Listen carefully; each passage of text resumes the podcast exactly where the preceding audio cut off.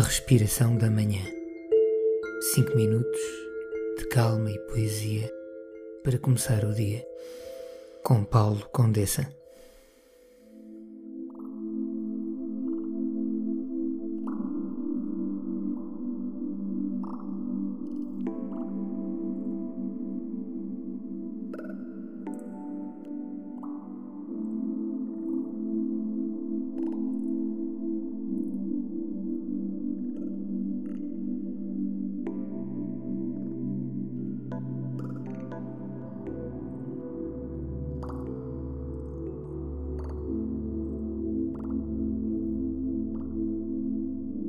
Azul muito escuro.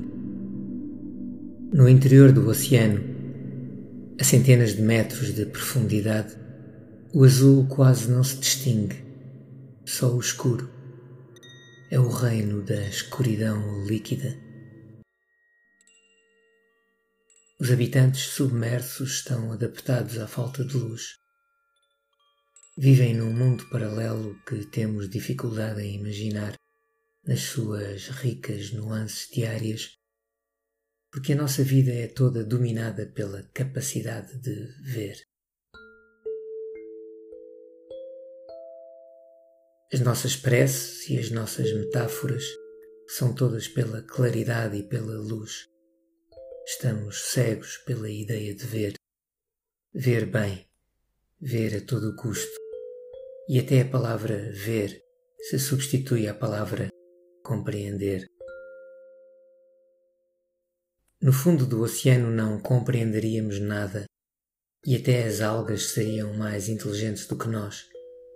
Mas o mergulho na vida é o mergulho na sombra da profundidade.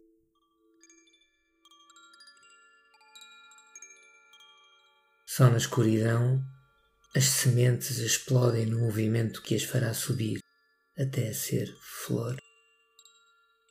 As raízes crescem a descer, de cima para baixo, penetram, perfuram, seguem a bússola que aponta sempre na direção do centro da Terra até lhe tocar o coração.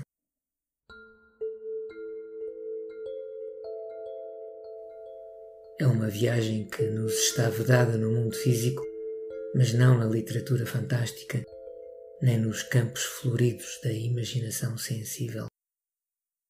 Todos temos o nosso Júlio Verne pessoal, pronto e equipado para descer ao miolo do planeta, o centro visceral para onde se dirigem todas as raízes do mundo.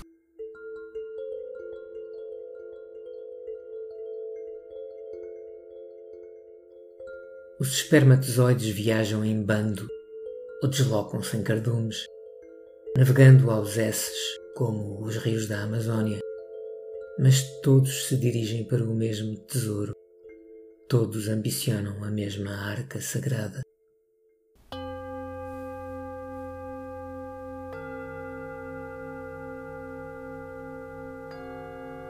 A vida na selva está repleta de verdades intensas e pontiagudas Estranhas espécies de seres vivos proliferam aos milhares, misturadas na terra ou em grandes folhas verdes, em rios, em lamas, montanhas e vulcões.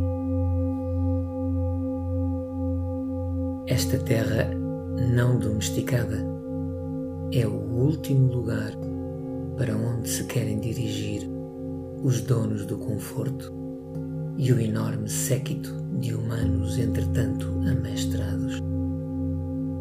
São precisas mais de 500 gramas de coragem para nos olharmos ao espelho e vermos o animal doméstico em que nos tornamos, incapaz de manejar com destreza uma pequena liberdade ainda a cheirar ao mundo original.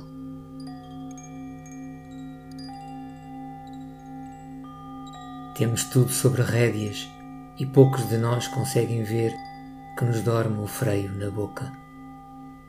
Somos os nossos próprios cavalos. Avançamos para os nossos estábulos. Ansiamos pela mesma ração em doses regulares e maciças.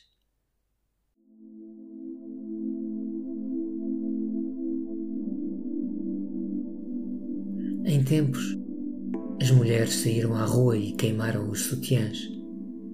É pouco provável vermos cavalos queimar os seus arreios e as suas celas.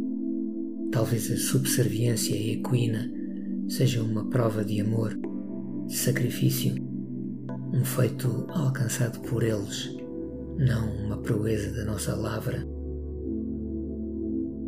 Os homens podem entender pouco de sutiãs e talvez tenham dificuldade em entender os filamentos amorosos com que as mulheres tecem o mundo. O grande equívoco masculino é pensar que é seu o desígnio de dominar os cavalos para os pôr ao seu serviço. As mulheres têm uma grandeza de outra natureza e são capazes de relinchar o seu destino a muitas pradarias de distância. Só elas conhecem o caminho para o centro da terra. Sabem seguir as raízes, descer montanhas, chegar ao fundo do oceano.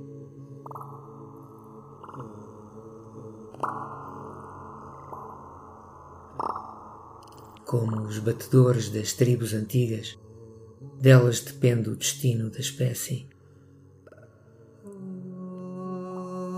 A sua coroa é toda tricotada à mão, no lado interno da cabeça, e é feita de penas como os edredons que nos abrigam no inverno. Alguns homens conseguem dormir ao relento, abertos ao largo do horizonte mas talvez não por uma vida inteira.